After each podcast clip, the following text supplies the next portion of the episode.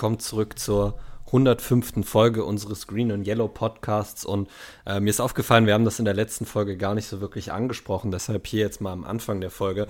Ähm, das ist die letzte Folge für, vor Weihnachten. ähm, äh, die Packers spielen am Tag nach äh, Heiligabend, also am 25., der eigentlich Christmas Day in Amerika ist. Ja. Ähm, das heißt, die ganze Folge äh, könnte quasi ein Preview auf ein Weihnachtsgeschenk sein, ein verspätetes Weihnachtsgeschenk für uns, ein zeitiges oder rechtzeitiges äh, Weihnachtsgeschenk in Amerika, äh, nämlich ein Preview auf das Spiel der Packers gegen die Miami Dolphins, äh, in dem wir einen weiteren großen Schritt Richtung Playoffs machen könnten, denn Gewinnen wir das Spiel, steigen unsere Playoff-Chancen unabhängig von dem, was auf den anderen Plätzen passiert, äh, auf ungefähr 25 Prozent. Ähm, und Saftig. das sieht ja schon mal deutlich besser aus als äh, die 12 Prozent, die wir da aktuell stehen haben. Ja. Ähm, insofern, es geht um sehr viel für die Packers. Äh, und ich glaube, wenn man überhaupt einen Anspruch auf die Playoffs hat, dann ist das Spiel und das Spiel danach sind wirklich die Gradmesser dessen, ob man dann auch in den Playoffs bestehen ja. kann. Ich merke übrigens gerade, und das tut mir jetzt leid, dass ich dich damit so überrumpel hier vor allen Hörern, äh, wir müssen am 26. aufnehmen. Ah ja, okay. Das äh, sollte durchaus möglich sein. Okay. Äh, alles für euch. Äh, ja. ihr, ihr, kriegt jetzt quasi live mit, wie bei uns die, die Abstimmung zur Aufnahme äh, immer so ja. funktioniert. Nee, ich dachte nur, Aber ich sage das, das jetzt, bevor ich das, bevor ich das vergesse, weil ich bin tatsächlich wieder in London. Zur Darts-WM diesmal. Oh, im Alley Pally. Mhm. Das ja. ist der Wahnsinn. Ja. Also ich habe tatsächlich gestern nur mal einen kurzen Ausschnitt von der Darts-WM gesehen und dachte mir, ich kenne keinen von beiden, von den Typen, die da gespielt haben, aber meine Güte, rockt dieser Alley Pally. Oh also oh, ja. was war da bitte für eine Stimmung? Es ist so cool. Also, es ist so cool. Das war wirklich Wahnsinn. Ja, ich liebe es so sehr. Ja, ja. Also, falls äh, unter euch auch Darts-Fans dabei sind, die irgendwie zwischen den Jahren in Anführungszeichen im, im Alley Pally sind, dann äh, kann man sich ja vielleicht auch mal auf ein, auf ein Bierchen sehen oder so. Dachte ich, spreche ich jetzt hier einfach mal an. Die Wahrscheinlichkeit ist ja doch relativ hoch, dass Sportfans sich auch in Richtung Alley Pally bewegen. Ja. Das ist absolut richtig, das ja. ist absolut richtig. Genau, äh, aber genug davon, würde ich sagen. Ähm, ja, worum geht es diese Woche? Um die Miami Dolphins. Puh. Es geht um alles diese Woche. Ja, natürlich geht es um alles. Wir sind in den Playoffs. Also man muss ja auch mal sagen, äh, verlieren wir das Spiel, dann sieht es sehr, sehr, sehr dünn aus. Wir haben zwar, glaube ich, noch eine einprozentige Chance, trotzdem noch in mhm. die Playoffs zu kommen, aber unsere Chancen ja. sind so schon nicht groß und diese Woche müssen wir wirklich nach äh, Washington und äh, New York schauen äh, gucken, was die Teams machen und was die Seahawks machen. Aber äh, ein, ein, Sieg von uns ist erstmal eine Grundvoraussetzung dafür, diese Playoff-Chancen am Leben zu erhalten. Ja, und es wäre wirklich auch nett, wenn die Lions mal wieder verlieren würden zur Abwechslung. Also.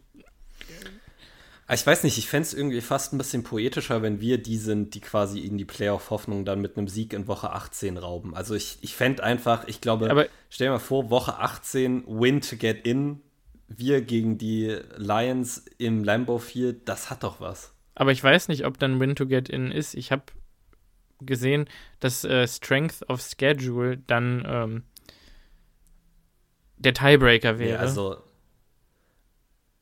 nee, also in allen äh, Playoff-Szenarien, die ich mir immer angeschaut habe, waren die Lions nie aufgeführt, was bedeutet, dass wir gegenüber den Lions äh, das Schicksal in unserer eigenen Hand haben.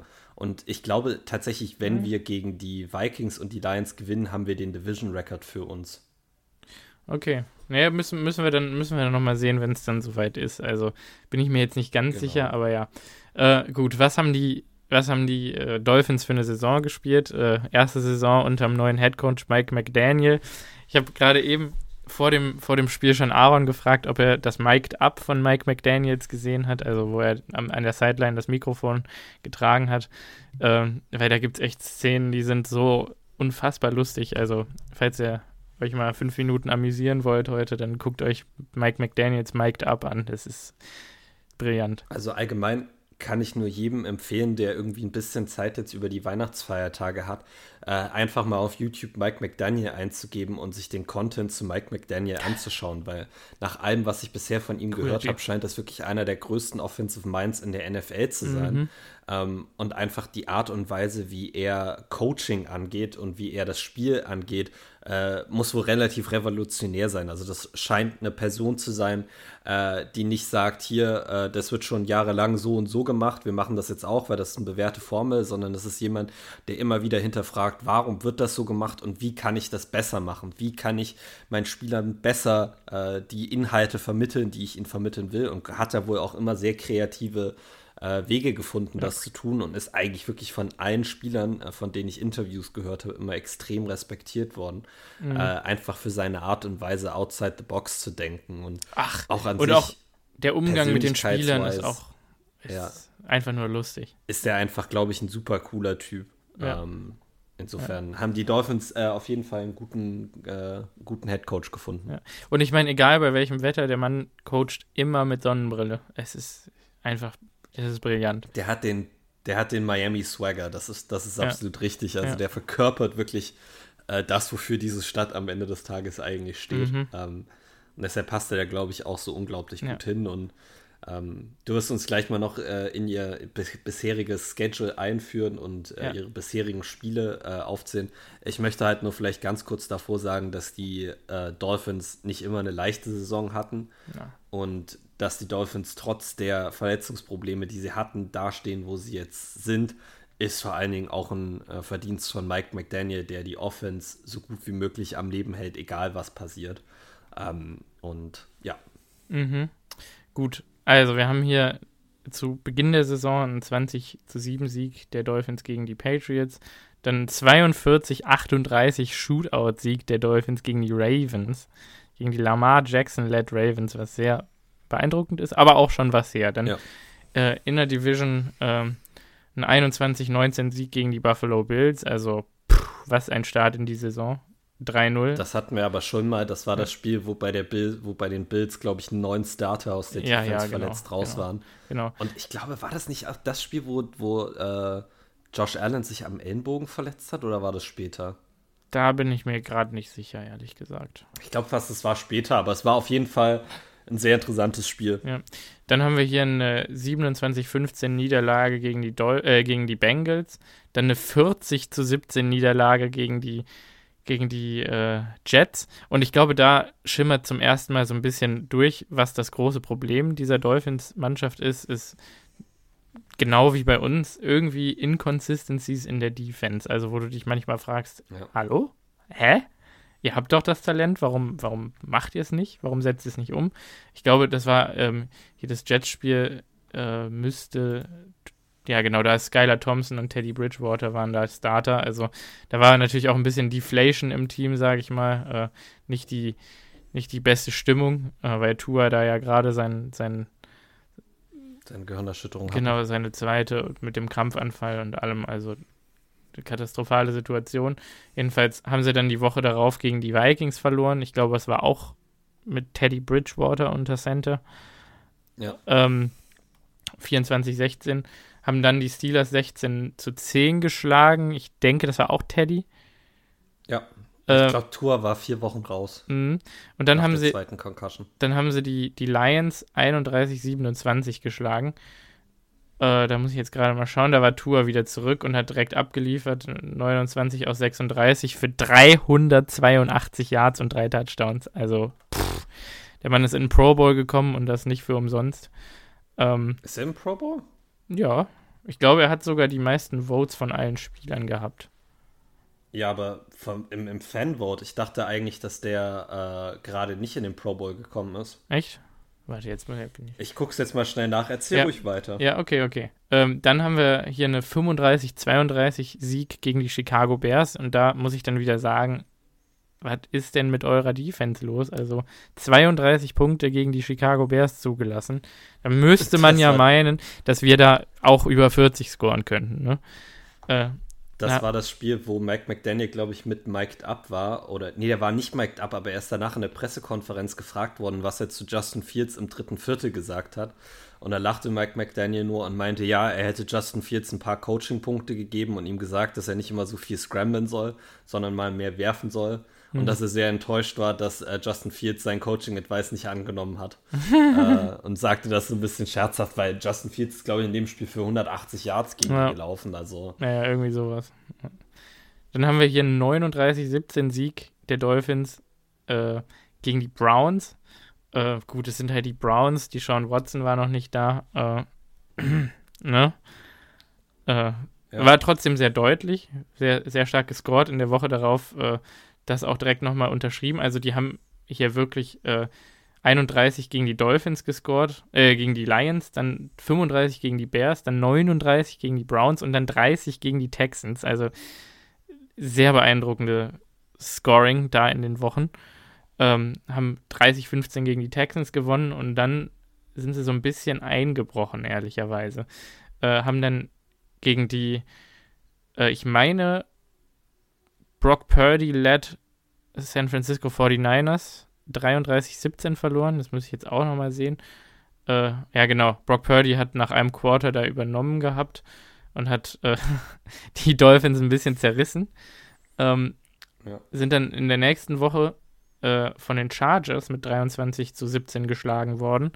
Auch da muss man sagen, die Chargers sind im Playoff Race und äh, Justin Herbert hat da echt ein Team geformt, ähm, was man nicht unterschätzen darf. Also zwei starke Teams, gegen die sie verloren haben und dann eben jetzt letzte Woche der, die 32-29 Niederlage, also eine sehr knappe Niederlage gegen die Buffalo Bills. Also eine Drei-Game-Losing-Streak, die man aber unter dem Vorbehalt sehen muss, dass das auch wirklich drei, drei Top-Teams in der NFL sind, die sie da geschlagen haben. Ähm, ja, das bedeutet, ja. Die, die Dolphins stehen jetzt insgesamt, glaube ich, wie stehen sie denn? Neun und. Was? Oh. Jetzt will ich nichts Falsches sagen. 8 und 6 oder so? Ja, 8 und 6 stehen sie, genau. Ja. Ja. Ähm, vielleicht kann ich an der Stelle ganz kurz nachreichen. Ähm, mhm. Tua Tagovailoa hat mit Abstand die meisten äh, Votes von den Fans bekommen auf der Quarterback-Position für den Pro Bowl, Zu ist Recht. aber kein Pro Bowler auf Quarterback. Ähm, Was ich eine Frechheit daran, finde. Die, mhm. die Fan-Votes quasi nur ein Drittel der Votes ausmachen. Mhm. Darf ich ganz kurz Findest mal sagen? du wirklich, dass man ihn über Patrick Mahomes, Josh Allen und Joe Burrow reintun sollte? Also ich meine, klar, du, du, du listest da jetzt drei Quarterbacks auf, die wahrscheinlich die Zukunft der NFL sind. Ne? Die, die drei Gesichter der, der NFL der nächsten 15 Jahre. Und Tour, glaube ich, ist da auch in der, in der Riege unterwegs. Aber darf ich jetzt ganz kurz nochmal seine Statline aus zwölf Spielen vortragen, ja? Er hat eine 64,8er äh, prozentige ähm, Completion Percentage, so, hat 3238 Yards geworfen mit einem Average von 8,6 Yards pro Wurf, hat 269,8 Yards pro Game geaveraged, also Passing Yards, 24 Touchdowns geworfen und nur 5 Interceptions und hat damit die beste Touchdown-to-Interception-Ratio von Starting Quarterbacks in der NFL. Hat nur 19 Sacks kassiert. Ähm, Stichwort äh, mobiler Quarterback, ne? also oder ja, dynamischer Quarterback. Mhm. Ist jetzt kein besonders schneller Spieler, aber äh, sehr shifty, sehr agil. Ähm, und hat ein 107,8er Quarterback-Rating. Äh, oder, oder Passer-Rating. Ich finde, er hat schon seinen Case, um da auch in dem Pro Bowl drin zu sein. Er hat auch noch. Nee, hat er keinen Rushing also Man könnte, man könnte jetzt irgendwie dem entgegenhalten, äh, dass von seinen 3200 äh, Passing Yards 800 Yards after Catch gekommen sind. Mhm. Also äh, dieses, diese, dieser Einfluss von Tyreek Hill und Jalen Waddle in dieser Offense, äh, den darf man da auch, glaube ich, wirklich nicht unterschätzen. Und ich glaube, der Unterschied zwischen äh, Tua Tagovailoa und äh, den drei Quarterbacks, die ich genannt habe, äh, die ich genannt habe, ist, dass die Offense um Tua gebaut wurde und von Tua so wenig wie möglich eigentlich verlangt. Ähm, während die Offenses um diese anderen drei Quarterbacks halt so gebaut sind, dass die Quarterbacks ihre Mitspieler besser machen können. Also, Joe, Joe die Burr. Dolphins sehr viel, ja, wo die Dolphins sehr viel mit kurzen Pässen und Run-Pass-Options arbeiten, damit äh, Tua Tagovailoa den Ball möglichst nicht so weit downfield werfen äh, muss, liegt das halt einfach, also die Offense ist nicht wegen ihm gebaut, sondern für ihn gebaut, während die Offenses der anderen Teams wegen den Quarterbacks gebaut wurden, weil die einfach so gut sind, dass die das gesamte Offensive Arsenal bedienen können. Okay, aber trotzdem, ähm, Joe, Joe Burr hat äh, zehn Interceptions geworfen diese Saison. Na, und, und, ansonsten. Also, guck dir mal, also guck dir die Interceptions von Joey Burrow auch mal an. Also da kann man, also Interceptions sind halt immer ein schwieriger Stat, weil ich ja. würde sagen, bei der Hälfte der, der Interceptions hat er den Ball on the numbers, also quasi mit einem perfekten Ballplacement gebracht und die Receiver können den Ball einfach nicht festhalten.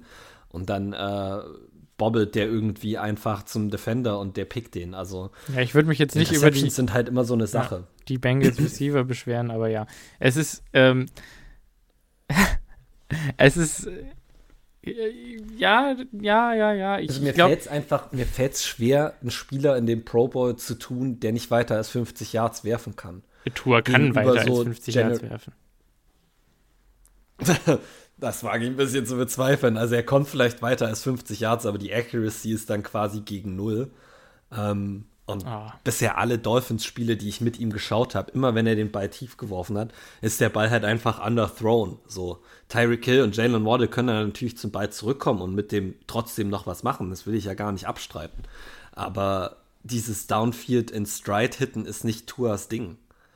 Du hast auch immer wieder Aber auch in Intermediate Routes einfach extreme Underthrows gesehen. Ja. Also gut, aber Tours Ding ist wie gesagt Decision Making, äh, Off-Platform-Throws. Ähm, ich glaube, er hat eine, die Fähigkeit, das Spiel sehr schnell ja. und sehr gut zu erfassen. Genau. Ähm, ich habe halt das Gefühl, dass sein Kopf und seine Füße manchmal da nicht auf dem gleichen, auf dem gleichen Level sind und sein Kopf irgendeinen Wurf machen will, deren sein Körper von den Mechanics her noch gar nicht bereit ist zu machen. Und da entstehen dann halt Wobbler, Underthrows. Es gibt ja dieses berühmte Video da, wo er beim vierten und sieben Tyreek Hill, der wirklich wide open ist, äh, einfach 10 Yards downfield unterwirft. Also es war kein weiter Pass, er hatte keinen Druck, es gibt keinen Grund, warum du den Ball unterwerfen mhm. solltest. Aber ich hatte einfach in der Situation das Gefühl, dass sein Kopf schon zu weit war. Sein Kopf war schon dabei, den Ball einfach zu werfen und seine Füße und sein Körper waren halt einfach noch nicht in der Position, um mhm. einen ordentlichen Pass anzubringen. Ja, ja, sehe ich. Das seh ist so. Aber, aber Mechanic-wise ist er dieses Jahr viel besser als in den Jahren davor. Ich will ihn auch nicht zu sehr verteidigen. Ich meine, ich finde, er hat definitiv dieses Jahr einen Case gemacht, in den Pro Bowl zu kommen. Äh, ah, nee, auf jeden es wurde Fall. anders entschieden. Case gemacht, also. Ja. In, der, in der NFC wäre er reingekommen, also. Das kann ich mir auch vorstellen, ja. ja. Genau, es ist halt ein bisschen jetzt Pech auch, dass er mit Josh Allen, Patrick Mahomes und Joey Burr in der AFC gefangen ist. Ja. Und Justin Herbert ist ja auch richtig. noch in der ganzen Conversation dabei, ne? Ja. Ähm, gut. Injury Report. Äh, Packers. Wir fangen an yes. mit, mit David Bakhtiari, der mit seinem, mit seiner äh, ja, Blinddarmentfernung immer noch nicht am Training teilgenommen hat. Ähm, das kann noch was dauern. Der wird äh, auch diese Woche nicht spielen. Mhm. Dann haben wir Chris Barnes, der ja letzte Woche nicht gespielt hat wegen seiner Handverletzung. Ähm, der Full Participant war, wo ich mich dann frage, war er vielleicht ein Healthy Scratch letzte Woche? Ist schwierig zu sagen. Ich, ich kann es mir tatsächlich vorstellen. Ja, ne? Also, Chris Barnes war jetzt zumindest in den letzten Wochen nicht vor Isaiah McDuffie und Quay Walker sowieso nicht. Nee. Ähm, wir haben Devondre Campbell zurückbekommen. Drei Linebacker gehen Und da. Jeff, Jeff Wilson. Jeff Wilson ist immer aktiv. Äh, Eric Wilson. Äh, Eric Wilson, Gott, Jeff Wilson habe ich schon Angst vor gleich, vor dem Running Back. Ähm, ja. Nee, aber ja. Genau, du hast noch Eric Wilson, du hast noch Terry Carpenter, der eigentlich auch Linebacker spielen kann. Also ja. beide Core Special Teamer. Genau, und das ist nämlich, und das ist nämlich genau das Ding. Bei diesen Rosterplätzen kommt es dann halt immer auf die Frage an, was kannst du für mich in den Special Teams tun? Mhm. Äh, und das Eric Wilson, ich dachte tatsächlich, dass wir Eric Wilson schon wieder entlassen haben. Der war mhm. mir irgendwie gar nicht mehr im Kopf, dass der noch auf dem Roster ist. Ähm, mhm. Dann, da hat Chris Barnes einfach aktuell, glaube ich, den kürzeren, was die Special Teams angeht. Ja.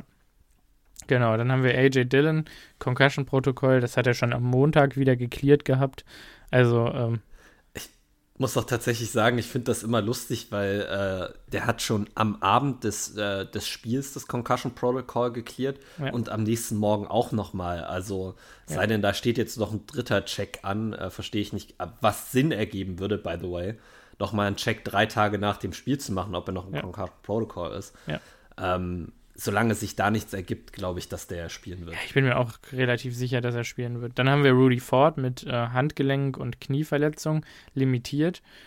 Ähm, ja. Ich weiß nicht. Gefühlt steht der aber auch schon seit Wochen da, ja. mit, damit auf dem Injury Report und spielt trotzdem immer. Also.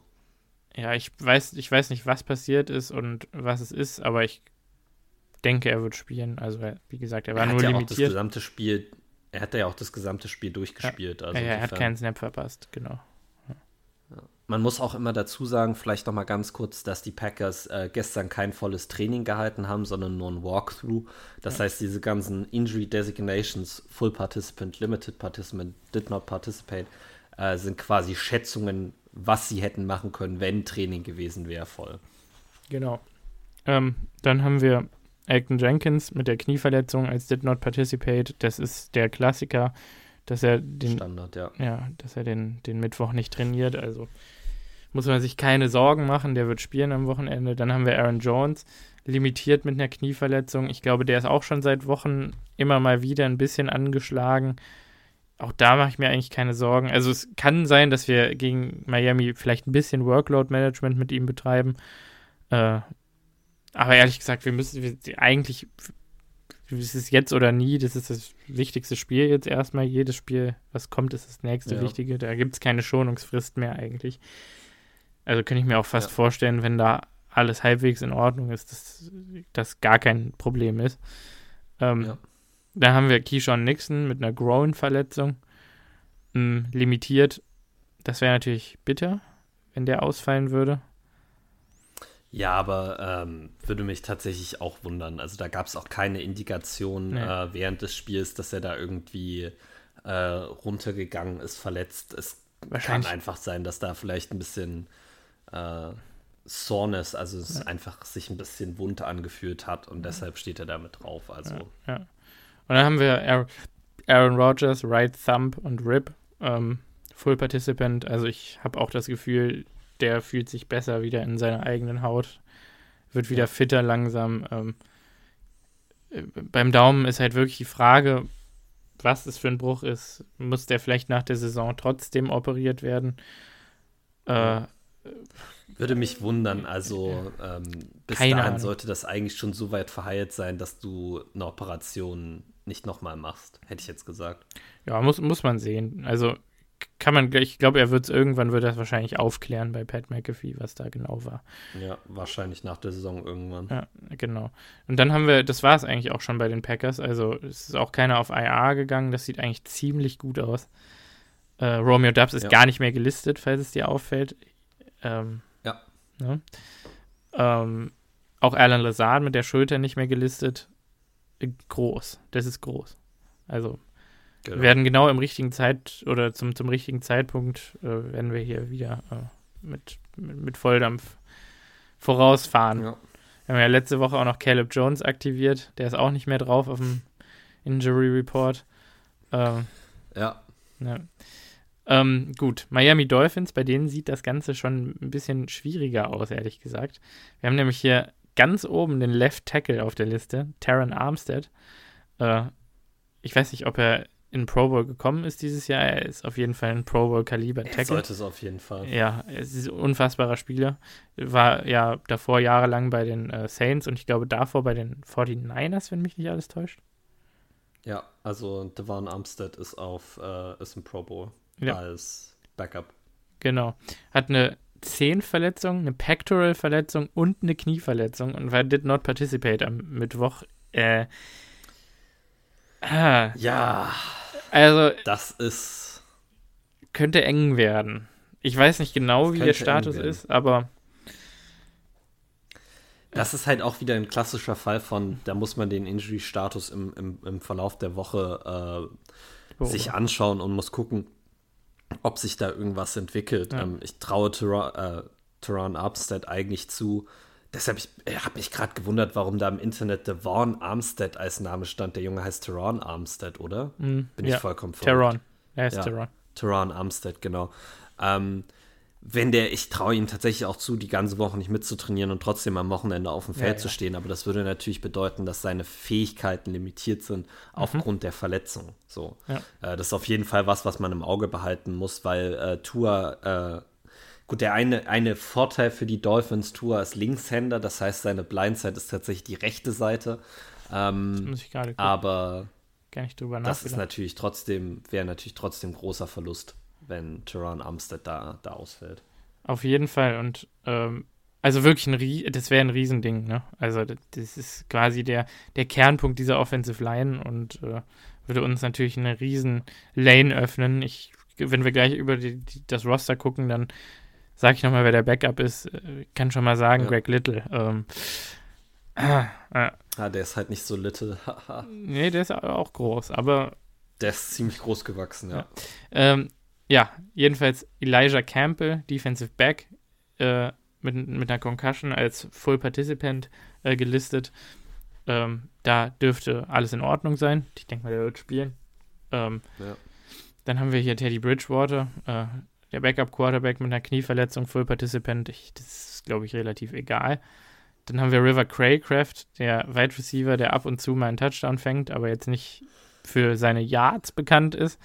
Äh, Oh, mit einer Wadenverletzung. Ähm, das ist ein cooler Name. Craycraft. River. Ja, River Craycraft. Ja. Ähm, ist auf jeden Fall auch did not participate. Ich könnte mir vorstellen, dass der am Wochenende ausfallen wird. Äh, dann haben wir Keon Crossen, Defensive Back mit einer Knieverletzung limitiert. Ähm, wird wahrscheinlich Sagt dabei sein, aber ja, man weiß es nicht. Dann haben wir den, den Tackle, Backup Tackle Eric Fischer, der ebenfalls ähm, limitiert war im Training. Ich muss gerade den richtigen Tab finden, so äh, mit einer Wadenverletzung. Ähm, ich glaube, das ist relativ egal, ob er spielt, äh, weil er im Death Chart tatsächlich an Stelle 3 auf Left Tackle äh, gelistet ist und gar nicht auf Right Tackle.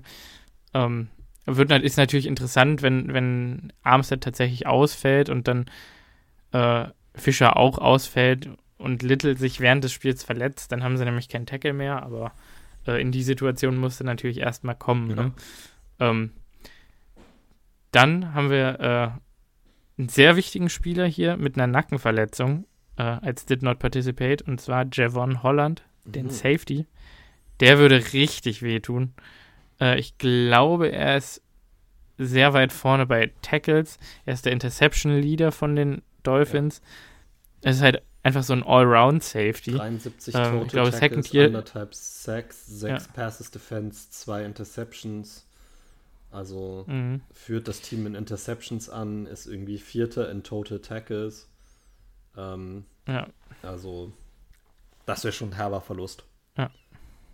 Ja, der würde wehtun und der wird höchstwahrscheinlich nicht spielen. Ähm, dann haben wir hier Melvin Ingram, den Pass Rusher, äh, mit einem Veteran Rest Day äh, der, da ist alles in Ordnung, genau. Dann haben wir Ka Kader Kohu. Ich hoffe, ich habe den Namen richtig gesagt. Ein Cornerback mit einer Daumenverletzung, aber Full Participant. Der ist, soweit ich weiß, auch äh, Starter. Das ist der äh, Undrafted Free Agent, der bei denen startet im Slot. Also der ist, äh, ja. der macht auch ein, richtig, Sehr stark. richtig gutes Jahr. Ja. Dann haben wir hier Raheem Mostert, ebenfalls mit einem Veteran Rest Day. Äh, der wird auch spielen. Äh, Jalen Phillips, der ähm, Edge Rusher äh, mit einer C-Verletzung limitiert. Ich denke mal, der wird auch spielen. Ja. Ähm, Duke Riley, der Linebacker mit einer Rippenverletzung, der auch limitiert war, wird wahrscheinlich auch spielen. Ähm, Eric Rowe, der andere Safety, mit einem Hamstring limitiert. Eric Rowe ist schon was älter. Hamstring ähm, muss man sehen. Das ist absolut richtig. Und Würde selbst wenn er spielt, gehe ich auch da davon aus, dass der äh, limitiert ist auf dem Spielfeld dann durch die ja. Verletzung. Ja, genau. Also Safety wirklich angeschlagen bei, bei den Dolphins. Ähm, dann haben wir noch Durham Smythe, den Tight End, mit einer Quadrizepsverletzung äh, limitiert. Ähm, das ist natürlich ein wichtiger Blocker in dieser Offense. Äh, und Jeff Wilson Jr., der Backup Running Back mit einer Hüftverletzung limitiert. Auch das ist ein Punkt, den man nicht außer Acht lassen darf, weil Jeff Wilson eigentlich auch eine ziemlich gute Saison spielt, seitdem er bei den Dolphins angekommen ja. ist. Ähm, ja. Aber mal sehen. Also insgesamt, puh, sind da ein paar dabei, die echt wichtig wären für die Dolphins. Ja. Sollen wir dann über die Matchups gehen? Ja, das können wir auf jeden Fall tun. Ways to Win besprechen. Die Ways to Win. Ja. Ähm, wollen wir gleich das, das, das offensichtliche Ding ansprechen, vor dem du schon Albträume hast, oder? Ich habe ganz kurz davor noch, äh, es gibt ja auch ein paar IA-Spieler, die ich äh, vergessen habe zu nennen jetzt. Äh, es sind keine besonders großen Namen, aber ich nenne sie jetzt trotzdem mal. Ne? Also, sie haben John Lovett, den Fullback äh, auf IR, den kennen wir ja. Äh, der war mal bei den Packers ein Jahr. Ähm, dann Austin Jackson, Backup-Tackle. Ähm, Defensive End Emmanuel Ogba ist auf IR. Das ist ein großer Verlust für die ja. Dolphins. Ähm, dann auf Cornerback Trill Williams auf IR. Äh, und Brandon Jones, der Safety. Und Nick Needham auf Cornerback auch auf IR. Und, und Trey Flowers, äh, der Sub-Package Linebacker. Ja. Jawohl. Mhm. Gut. Also, was sind Ways to Win?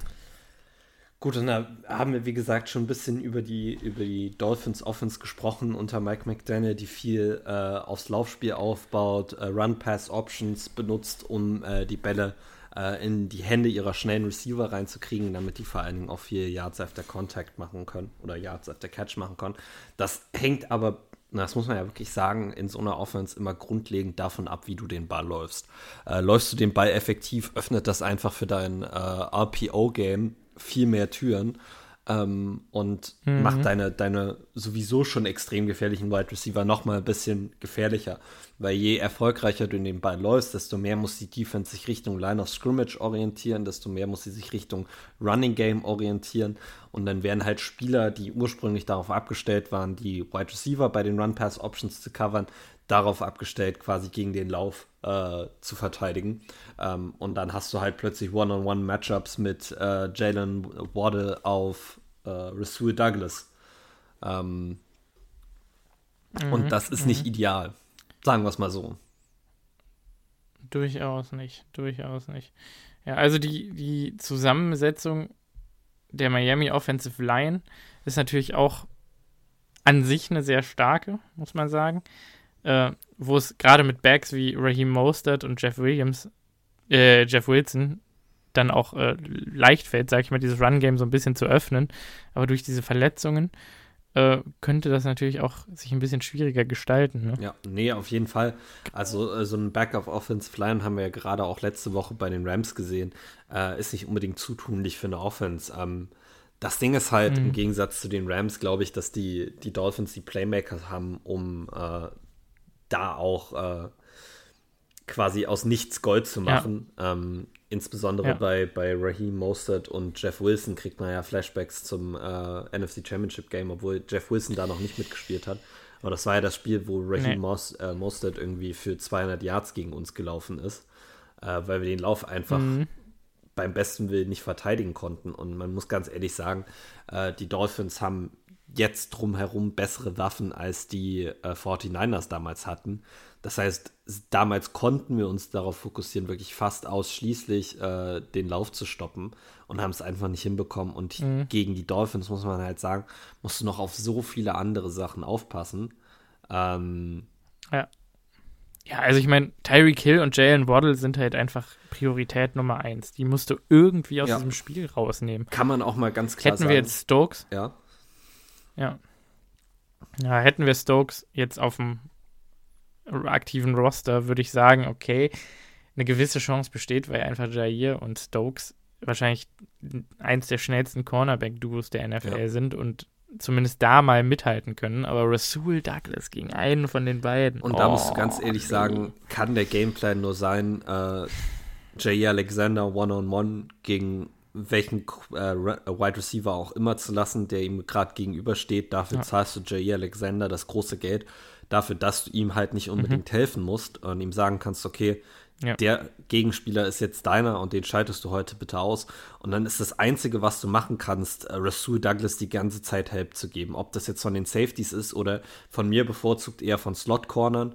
Ähm, wie zum Beispiel, also ich glaube, Dana Savage könnte diese Woche auch wieder eine größere Rolle spielen, weil die eine Sache, die er hat, mhm. ist Speed. Und wenn du ihn jetzt nicht in One-on-One-Coverage gegen Jalen Waddle lässt, sondern quasi mit ähm, Dana Savage und Rasul Douglas gemeinsam versuchst, diesen Nummer 2 Receiver aus dem Spiel zu nehmen, äh, glaube ich schon, dass der da eine Rolle hätte, obwohl Keyshawn Nixon das natürlich mit seinem Tempo genauso machen kann. Ähm, aber Gut, aber wir haben hier auch immer noch einen gefährlichen Slot-Receiver in Trent Sherfield auf ja, dem Feld. Ja, aber am Ende des Tages musst ähm. du bei, bei dem offensiven Waffenarsenal sagen, dann zwingen wir dich halt, dass Trent Sherfield uns schlägt. Und dann müssen wir halt darauf vertrauen, dass Adrian Amos oder Rudy Ford oder eventuell noch ein vierter Defensive Back, den man immer mal reinwirft, Schema. Schema äh, obwohl der hat bisher noch gar nicht gespielt. Ich kann mir auch durchaus vorstellen, dass wir äh, diese Woche viele äh, quasi sechs DB-Sets sehen. Äh, wo du also quasi mhm. vier Cornerbacks und zwei Safeties hast, was dann natürlich wieder den Lauf öffnet für die, für die Dolphins. Das ist einfach, mhm. das ist einfach schwierig. Auf der anderen Seite kann man natürlich auch sagen, könnte man probieren, irgendwie mit Quay Walker den Slot Receiver ein bisschen zu, zu covern. Aber dann ist halt immer noch dahinter Mike Gesicki. Und Mike Gesicki hat vielleicht dieses Jahr nur 200 Yards gefangen. Das liegt einfach daran, dass die Offense mhm. überhaupt nicht auf ihn ausgelegt ist. Ich kann mir aber durchaus vorstellen, dass Mike McDaniel sich unsere Defense anguckt und sagt, okay, die können vielleicht unsere beiden Receiver irgendwo kalt stellen. Die können vielleicht mit viel, viel Glück auch den Lauf stoppen, aber den Tight End verteidigen, das ist zu viel für diese Defense. So. Und wir haben es ja. in den letzten Wochen immer wieder gesehen, dass Tight Ends gegen uns, besonders in der Red Zone, sehr effektiv sein können. Und ich habe ein bisschen Angst, ja. dass Mikey Sicky gegen uns, selbst wenn wir alles andere aus dem Spiel nehmen, was ich nicht unbedingt glaube, dann plötzlich mit 150 Yards auftaucht, weil er halt von Rudy Ford in One-on-One-Coverage äh, die ganze Zeit ist. Und äh, da haben wir, glaube ich, relativ wenig Chancen, dass das Matchup in unserem Interesse ja. ausgeht. Ähm, ja. Ja, also ich, ich denke wirklich, dass, dass der Weg, diese Offense zu stoppen, einfach auch ist, ähm, immer, also wir haben jetzt wochenlang gegen Quarterbacks gespielt, wo ich gesagt habe, bitte, bitte guckt doch mal, ob ihr die Pocket nicht immer von innen kollapsen wollt und, und vielleicht auch mal äh, bisschen, bisschen äh, Contain spielt, damit der Quarterback nicht escapen kann, so in Richtung Justin Fields, äh, Jalen Hurts und so. Jetzt sind wir an dem Punkt angekommen, wo ich sage, jetzt muss der Druck von Interior kommen und das unbedingt. Und wir haben in der letzten Folge schon gesagt, jetzt ist die Zeit, wo vielleicht auch mal ein De Tay Wyatt äh, ja, reingeworfen werden muss und vielleicht auch mal seine Plays machen muss. Ja. Und wenn wir dann mit Kenny Clark, der ja bombastisch gespielt hat, und, und einem Jaron Reed und einem Quay Walker auf Blitzes und eben Devontae Wyatt von innen Druck generieren können, und, und vielleicht auch mit Run-Blitzes zumindest mal die, die Interior Rushing Lanes dazu kriegen, äh, dann sehe ich das als die Chance. Tour Zeit wegnehmen, ähm, ja, Tyreek Hill und Jalen Waddle quasi die Möglichkeit nehmen, ja, viel Zeit zu haben, sich freizulaufen, weil irgendwann sind sie halt open. Ja. Also, und ich meine, das andere Ding ja. ist. Und dann muss das Tackling das, stimmen. Das, das, das Tackling ist Grundvoraussetzung. Boah. Aber das Ding ist halt auch, ja. du spielst zwar nicht gegen den Justin Fields, also Tua Tagovailoa ist, ist wirklich jetzt kein, kein Rushing Threat wie Justin Fields oder Lamar Jackson. Das bedeutet nicht, dass ja. Tua nicht auch ein bisschen Wheels hat. Also der kann dich auch mit seinen Beinen irgendwo schlagen. Aber ich hatte bei Tua immer das Gefühl, dass je mehr du ihn aus der Pocket rausdrängst, desto schlechter werden seine Mechanics und desto mehr hast du die Chance, dass mhm. deine Würfe vielleicht nicht immer 100% sitzen. Äh, und dann kannst du vielleicht ein, zwei Plays generieren. Und ähm, ich meine, ich kann es ja. jetzt schon mal vorwegnehmen. Ich glaube, das wird ein Shootout. Ähm, und das ich glaube, ich am Ende des Tages könnte es eine Interception sein, die das Spiel halt entscheidet. Und da musst du halt immer mhm. wieder versuchen, äh, mit Druck auf den Quarterback ihn zu Fehlern zu zwingen. Und wir sagen das Woche für Woche. Aber auch in diesem Spiel wird es wieder von Relevanz sein, ob wir äh, Tua Tagovailoa unter Druck gesetzt kriegen. Und wenn wir ihn nicht unter Druck gesetzt kriegen, ob wir ihn wenigstens zwingen können, äh, beim Laufen zu werfen, wo seine Mechanics nicht ganz so perfekt sind, äh, um da eventuell ja. mal einen Turnover zu generieren. Ähm, ich glaube, dass wir nochmal nur zwölf Punkte zulassen, ist diese Woche einfach unrealistisch. Äh, leider. Ähm, aber ich mhm. glaube, dass es dann darum gehen muss, äh, so viel wie möglich zu versuchen, diese Big Plays zu vermeiden, äh, damit die, die Dolphins nicht die ganze Zeit einfach scoren. Und auf der anderen Seite, wenn du dann diese Bend but Don't Break Defense spielst, musst du trotzdem irgendwann in der Red Zone spätestens es schaffen, äh, aus, diesem, aus dieser Mentalität rauszukommen und sie dann dazu zu zwingen, Field Goals ja. zu nehmen. So. Aber ich ja. fand, wir haben selbst letzte Woche gegen die Rams gesehen, Offensive, also die Offensive Coordinators der gegnerischen Teams respektieren unsere Defense nicht wirklich. Und beim dritten und 15 wird mhm. dann halt trotzdem noch geworfen. Und beim vierten und neun geht man halt trotzdem noch dafür. Ähm, und ich glaube, wir spielen mhm. diese Woche gegen ein Team, was von einem Guy gecoacht wird, der sich unsere Defense ganz genau angeguckt hat und der ganz genau weiß, dass unsere Defense auch nicht sattelfest, sattelfest ist. Und er wird immer wieder versuchen, in dritten und kurz zu kommen. Und selbst wenn wir sie dann beim dritten und drei für zwei Yards gestoppt haben, geht er halt beim vierten und eins dafür. Also ich glaube, die Defense muss diese Woche auch irgendwo opportunistic sein versuchen, Turnover zu generieren, mhm. ohne die ganze Zeit Big Plays offen zu lassen. Und das wird extrem ja. schwierig. Also ich habe da auch relativ wenig Vertrauen, ja. dass sie das hinkriegen. Ja, du wirst halt von Tour maximal zwei, drei Chancen kriegen. Maximal. Und da musst du halt eine von ja. nutzen. Und am besten zwei. Ja. Absolut. Ja. Und, und ansonsten kommt es halt einfach darauf an, wer kann mehr scoren. Und ja, gucken wir uns die Defense an. Wie gesagt, man kann gegen diese, gegen diese Dolphins Defense durchaus scoren. Ich meine, es ist nicht unmöglich. Das erste, was mir ja. da ins Auge sticht, bei, wenn ich mir die Stats angucke, äh, die zweiten meisten Sacks in diesem Team hat Melvin Ingram. Und Melvin Ingram ist nicht mhm. mehr der Jüngste. So. Demgegenüber, Jalen Phillips hat die meisten Sacks. Ähm, der ist noch ein Rookie oder ein, ein Second-Year-Player, also auch noch nicht so 100% erfahren. Ähm, und dahinter, gut, du hast mhm. Bradley Chubb, bei dem ich noch gar nicht weiß, wie der wirklich so gespielt hat bisher. Der ist mir überhaupt nicht aufgefallen für die, für die Dolphins mhm. bisher. Mhm. Also, ähm, ja. weiß ich nicht. Der Pass Rush bin ich mir nicht so ganz sicher, wie sattelfest der ist. Ich meine, Bradley Chubb hat zweieinhalb ja. Sacks dieses gesamte Jahr. Das ist eigentlich nicht viel. Das ist sehr schlecht für seine Verhältnisse. Und und ich meine, Interior haben sie eigentlich auch Namen da, ne? also in Raekwon Davis und Christian Wilkins, aber auch da, puh, weiß ich nicht. Also, es ist alles, also Christian Wilkins spielt eine gute Saison. Ne? Der hat, will ich jetzt gerade nochmal sagen, hier, der hat 18 Hurries dieses Jahr, 4 Sacks und 3 Quarterback-Hits äh, auf 59 Tackles. Ähm, das ist schon stark für, für einen Defensive Tackle. Ähm, ansonsten, puh, schwierig, schwierig. Äh, Andrew Van Ginkel macht, glaube ich, noch ordentlich Druck auch äh, in dieser Rotation. Ich glaube, Melvin Ingram spielt gar nicht so viele Snaps, sondern ist sehr limitiert zu diesem Zeitpunkt in seiner Karriere. Äh, der ist einfach nur effektiv, aber, aber auch gerade was, was Run-Defense angeht. Fast doppelt so viele Snaps gespielt wie Bradley Chubb bisher in dieser Saison. Mm, das ist schon verstörend. Also. Ja. Ja. Ja, ja, ich. ich da sind auf. Aber Melvin Ingram hat auch 35,7% Missed Tackles. Ja, und das ist nämlich das andere, was mir gerade auffällt bei den, bei den Stats, die ich mir auf PFF anschaue. Das Tackling bei den mhm. Dolphins scheint auch nicht so sattelfest zu sein. Also. Ja, ja.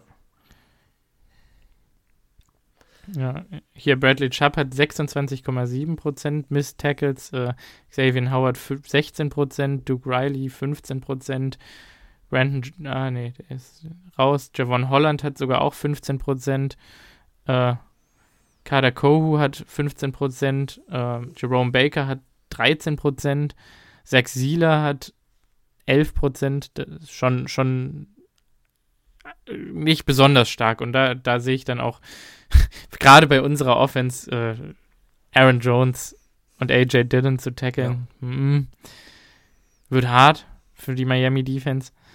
Ähm, äh, pff, Christian Watson, wenn wir es irgendwie schaffen, den ein bisschen auch äh, in, in Screen Game ja. einzubinden und ähm, viele End-Arounds mit dem zu laufen, das, das wird ein Weg sein, Punkte zu generieren, bin ich ziemlich sicher.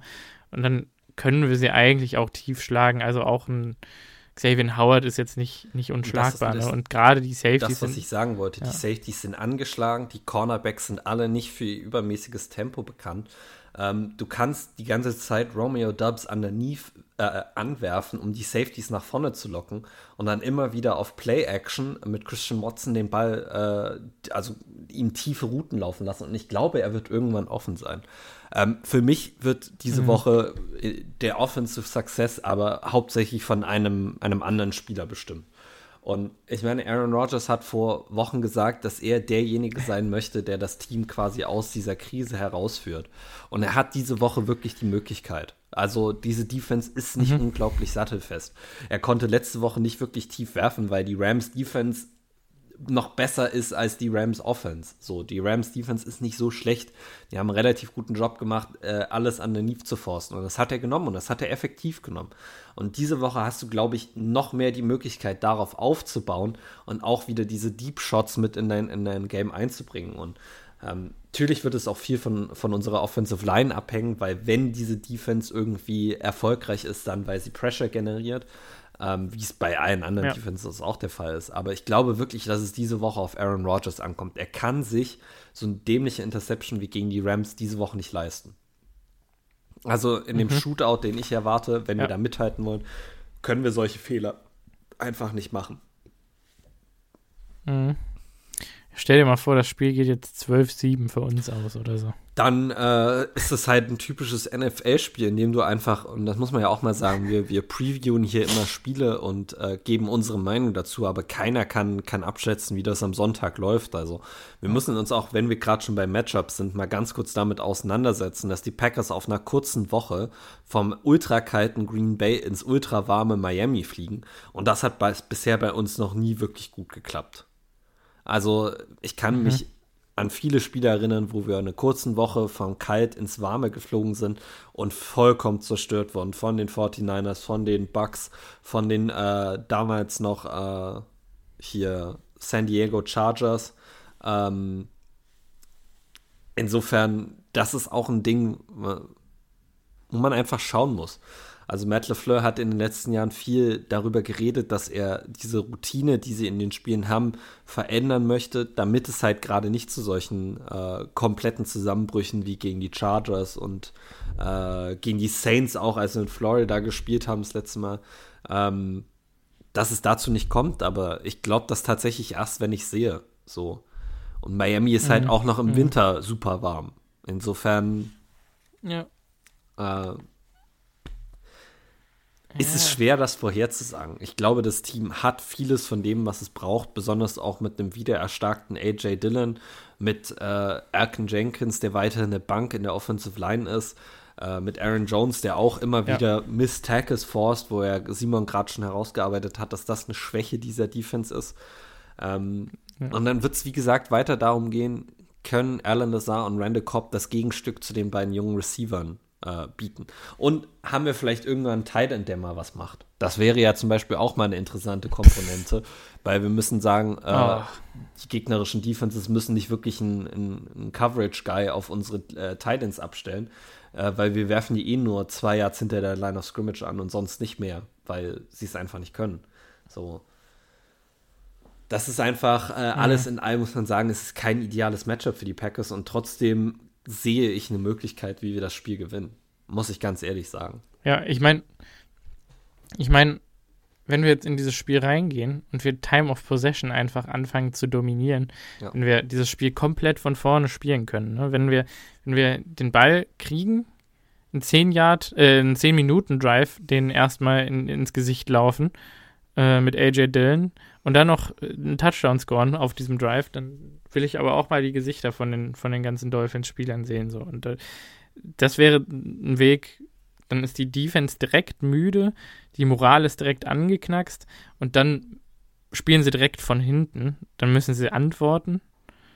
Äh, sie, deren Game basiert nun mal auch viel auf diesen Big Plays. Das heißt, sie werden wenig Zeit mit der Offense höchstwahrscheinlich auf dem Feld verbringen. Und wenn wir dann wieder einen langen Drive haben und 14 zu 7 in die Halbzeit gehen zum Beispiel und, und es aber wirklich nur dadurch gemacht haben, dass wir vielleicht 20, 22, 23 Minuten schon in der ersten Halbzeit den Ball hatten, dann, ja. das ist ein Weg, Dominanz auszustrahlen gegen die. Und dann wird es halt irgendwann schwer für diese Defense überhaupt noch auf unsere Offense zu antworten. Und ich glaube, du hast da tatsächlich gerade schon das größte Stichwort genannt und da können wir jetzt hier in unserer Preview-Folge reden, äh, so viel wir wollen. Es, wir sehen, wir werden hier zwei Teams sehen, die viel Augenmerk auf Time of Possession legen, die viel versuchen, die Time of Possession zu dominieren äh, mit einem effektiven Running Game. Und am Ende des Tages bin ich mir ziemlich sicher, dass das Team gewinnt, was mehr Time of Possession hat. Ähm, und ja. Ja, ist ja meistens ist, so, aber meistens in dem Fall so, ist es tatsächlich. In dem Fall ist es halt noch viel wichtiger, weil du zwei Teams hast, die wirklich ja. extrem ihre Offenses darauf ausgerichtet haben. Und wir haben einfach diese hm. Saison mhm. immer wieder das Problem gehabt, dass wir weggehen vom Laufspiel, wenn wir ein bisschen hinten liegen und dann halt gerade diese Time of Possession Battle verlieren. Ähm, genauso wie wir diese Saison oft das Turnover-Battle verloren haben, weil unsere Offense Turnover produziert und unsere Defense nicht wirklich selber welche forciert hat lange. Äh, auch das wird ein, ein, mhm. ein Key-Faktor in diesem Spiel sein. Ähm, da bin ich mir ganz sicher. Ja. Ähm, die Dolphins sehen nicht so unbezwingbar aus wie noch vor fünf, sechs Wochen. Ähm, ich meine, Tour Tagovailoa war zwischendurch sogar schon mal in der MVP-Conversation. Ich glaube, gerade die letzten drei Wochen haben ein bisschen das wieder relativiert, ähm, weil Tour jetzt auch nicht in allen Spielen super gespielt hat. Letzte Woche gegen die Bills sah es schon wieder besser aus. Aber auch diese Offense der Dolphins ist nicht uneingeschränkt gut. Genauso wenig wie unsere. So. Ähm, und ich glaube tatsächlich, dass das Spiel relativ doll up in the air ist. Ich glaube, wir haben da bessere Chancen, als viele Leute das, wo, äh, das uns zugestehen, äh, weil unsere Offense einfach mhm. in den letzten Wochen immer mal wieder gezeigt hat, dass sie klicken kann. Ähm, und ich hoffe einfach, dass sie das diese Woche tut. Ja. Und dann darf man halt auch nicht vergessen, das Momentum steht gerade so ein bisschen auf unserer Seite. Wir haben es vielleicht gerade ein bisschen zu uns gekehrt, das Selbstbewusstsein zurückgefunden mit auf einer Zwei-Game-Winning-Streak und die Dolphins haben halt gerade einfach drei Spiele am Stück verloren. Das tut das weh. Es geht richtig. auf die Moral. Ja. Also, Voraussetzungen stimmen, Matchups, hm. Aber eigentlich haben wir alles, um sie zu schlagen. Es wird eng, aber wenn wir in die Playoffs wollen, müssen wir solche Spiele gewinnen. Ja. So ist das. So, wollen wir Bold Predictions ja. machen? Ja. Soll ich anfangen oder Und Game Predictions. Ähm, ach, fang du an. Ich sag, äh, erste Bold Prediction, äh, Kenny Clark und Devontae Wyatt combined zusammen für 5-6. Ähm, ich glaube, ich habe irgendwie das Gefühl, dass das dass äh, Kenny Clark diese Woche Devontae's Breakout Game. dass Kenny Clark diese Woche dominiert und dass das äh, Möglichkeiten für andere Spieler öffnet. Aber seien wir mal ehrlich, Devontae Wyatt wird am Ende des Tages zwölf Snaps spielen und vielleicht einen halben Sack kriegen. Aber es, ist, es sind ja Bold Predictions, äh, deshalb, deshalb, machen wir das ja. Mhm. Ähm, und auf der anderen Seite sage ich äh, Josiah DeGuara Breakout Game. Ähm, oh. Der kriegt 100 Yards plus. Oh. Ja, Wird nie passieren. Die Hoffnung ah, nee, stirbt nee, zuletzt. Entschuldigung, ich nehme es zurück, nicht Josiah Guara. Ich bleibe dabei. Äh, Keyshawn Nixon mit, macht einen äh, Special Teams Touchdown. Du bleibst dabei, von letzter Woche. Also ich sag das wow. ja schon seit drei Wochen. Also irgendwann muss es ja mal klappen. Ja. Tja, gut, womit gehe ich? Äh, ich gehe mit einer. Es ist Zeit. Es ist Zeit für, für Quay Walker. Äh, letzte Woche war schon so auf dem aufsteigenden Ast, hat eine, eine Bombenpartie gespielt und jetzt äh, kann er zeigen, warum wir ihn früh gedraftet haben. Äh, er macht das Splashplay. Also Quay Walker forciert einen Turnover, höchstwahrscheinlich durch eine Interception, holt sich wieder einen Sack. Ähm, Tackles for Loss werden wahrscheinlich auch dabei sein. Er wird Double-Digit Tackles haben in diesem Spiel. Und das ist meine erste Bold Prediction. Also quasi ein ein, ein, ein, ein, großer Tag für Quay Walker. Und meine zweite ist AJ Dillon. Kriegt 150 Yards plus und zwei Touchdowns. Ja. Ja. Das Nehmen könnte wir, ich oder? beides sehen, ja. Ja. Gut. Äh, Game Predictions. Was sagst du? Oder soll ich Mhm. anfangen? Wie du möchtest. Gut, okay, ich hole uns dann jetzt hier mal ganz kurz auf den Boden der Tatsachen zurück und äh, sage 31, äh, 10 für die Dolphins. Ähm, ich habe einfach ein ganz schlechtes Gefühl dabei, dass wir nach Miami fahren. Ich habe ein ganz schlechtes Gefühl bei unserer Defense und dass Rasul Douglas äh, einen der Corner covern müssen äh, muss. Äh, ich glaube, für die Dolphins, die werden ihre Losing Streak snappen wollen unbedingt. Ähm, und ich glaube, die werden uns überrumpeln. Leider. Und ich sag California All-Star Kid und äh, Kind der Sonne Aaron Rodgers, um auf der esoterischen Rodgers-Linie zu bleiben, äh, hat richtig Bock, äh, mittags in der Miami-Hitze zu spielen. Ich weiß gar nicht, was die, was die Wettervorhersage da ist, aber ich sage es jetzt einfach mal. Ähm, er hat richtig Bock auf die Hitze, auf die Temperatur, zur Abwechslung mal. Ähm, spielt ein dominantes Spiel, knackt endlich mal wieder die 300 Passing Yards und die drei Passing Touchdowns, spielt fast ein perfektes Passer Rating, Quarterback Rating. Ähm, und wir gewinnen das Ding 37 zu 34. Das wäre natürlich ein tolles Spiel zum Anschauen. Das muss man ja jetzt mal ganz ehrlich sagen. Also das wäre ja ein absolutes Oh ja. Träumchen, äh, wenn man dann auch noch mit dem Win rauskommt. Aber äh, ja, mal schauen. Äh, wie gesagt, Samstag äh, 19 Uhr, äh, wenn ich mich recht informiert Mhm. habe. Äh, genau, Richtig. Samstag 19 Uhr. Richtig. Äh, das Spiel gegen die Miami Dolphins. So, wollen wir uns noch ganz kurz Fantasy Football widmen, bevor wir die Folge hier eintüten? Also ich habe schon sehr großen Hunger, aber von mir Wir aus. können es ja einfach mal ganz kurz machen. Ähm, wir sind jetzt nämlich in den Halbfinals der Playoffs. Äh, wir fangen wieder mit einfach unserem Zwölfmann, äh, unserer Zwölfmann-Liga an, in der Simon schon aus den Playoffs raus ist, wenn ich das richtig gesehen habe. Ja, Äh. Simon hat auch im Toilet Ja. Bowl sein erstes Matchup verloren. Äh, äh, also mal schauen. Ähm, Im Halbfinale stehen hier Shreddius, der ein äh, Week One Bye hatte. Äh, Stefan, äh, der sein Matchup in Runde 1 relativ klar gewonnen hat. Äh, AK 1978, äh, der einen First Round Bye hatte. Und meine Wenigkeit, der eigentlich überhaupt keinen äh, kein, kein Grund hat, hier in der zweiten Runde zu sein. Das ist nämlich die Liga, in der ich gewonnen habe, weil Aaron Rodgers noch dreimal abgekniet hat. Äh, da hätte ich also eigentlich raus sein, raus sein sollen. Ich versuche es natürlich jetzt auch irgendwie für zweite Sahne äh, das ganze Ding zu gewinnen, ähm, weil ich mich ein bisschen schlecht fühlen würde, wenn ich jetzt im Halbfinale rausfliege, wenn er eigentlich wahrscheinlich die bessere Chance gehabt hätte. Aber so ist Fantasy Football halt. Ähm, und äh, Mhm. nächste Woche ist dann halt das Championship Game. Da werden wir euch dann auch drüber berichten, wer da drinne steht. Ähm, in der anderen Liga ähm, haben wir im Halbfinale, äh, in der, im ersten Halbfinale mich, der ich einen First Round bei hatte, äh, gegen Fishy, äh, der sein First Round Matchup auch ziemlich klar gewonnen hat äh, gegen Dominik. Äh, auf der anderen Seite haben wir äh, Tanja, die einen Round One bei hatte, gegen Patrick, der 193 Punkte in Runde 1 gemacht hat. Ähm, mal zum Vergleich, der Durchschnitt ist, glaube ich, so bei 140 Punkten in der Liga. Also 190 Punkte äh, sind da echt schon richtig massiv. Also der hatte eine super Woche. Äh, insbesondere auch dank Jalen Hurts, der viele Punkte gemacht hat. Justin Jefferson, George Kittle, Ramondre Stevenson. Also da wird er versuchen, äh, diese, ähm, ja, dieses Momentum beizubehalten.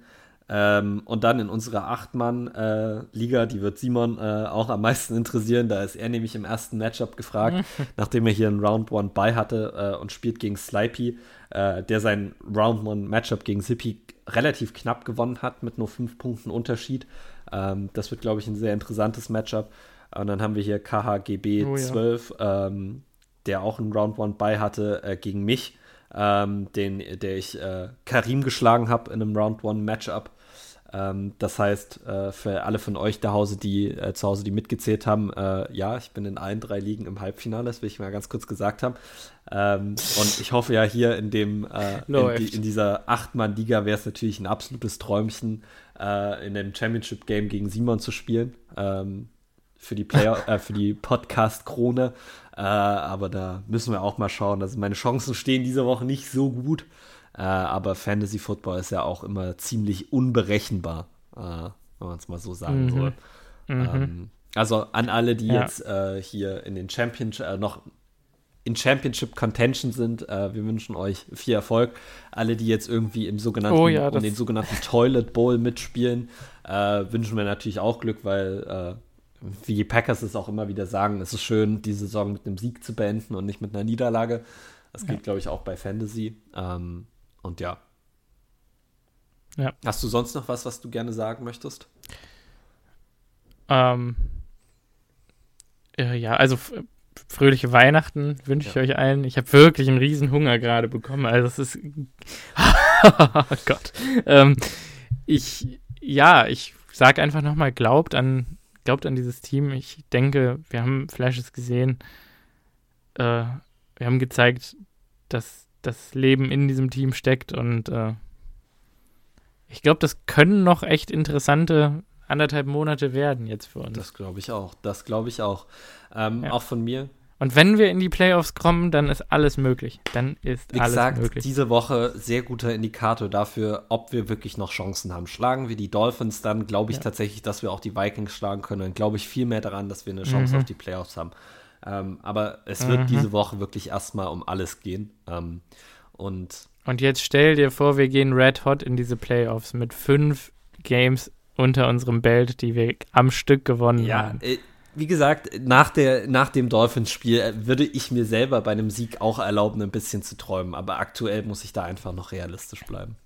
Und dann treffen wir, dann treffen wir die 49ers, die Brock Purdy-led 49ers in San Francisco, die den dritten Seed holen. Vielleicht. Ähm, pff, was für ein Matchup wäre das im, im Wildcard-Game? Ja, wäre, wäre, wäre. Da hätte ich so äh, Bock drauf. Da müssen wir erstmal ja. hinkommen. Und ich glaube, äh, da ja. muss man jetzt einfach sagen, auch von mir nochmal äh, frohe Weihnachten an euch alle. Ich wünsche euch wunderschöne Weihnachtsfeiertage. Falls irgendjemand auch im Alley Pally sein sollte, wie Simon, dann könnt ihr euch ja mal auf ein, auf ein Bier treffen. Das wäre, glaube ich, auch lustig. Ähm, ja. Und dann bleibt mir wirklich nur zu sagen, habt Spaß beim Spielschauen am Samstag ähm, und wir hören uns nächste Woche wieder. Ja. Bis, Bis dann.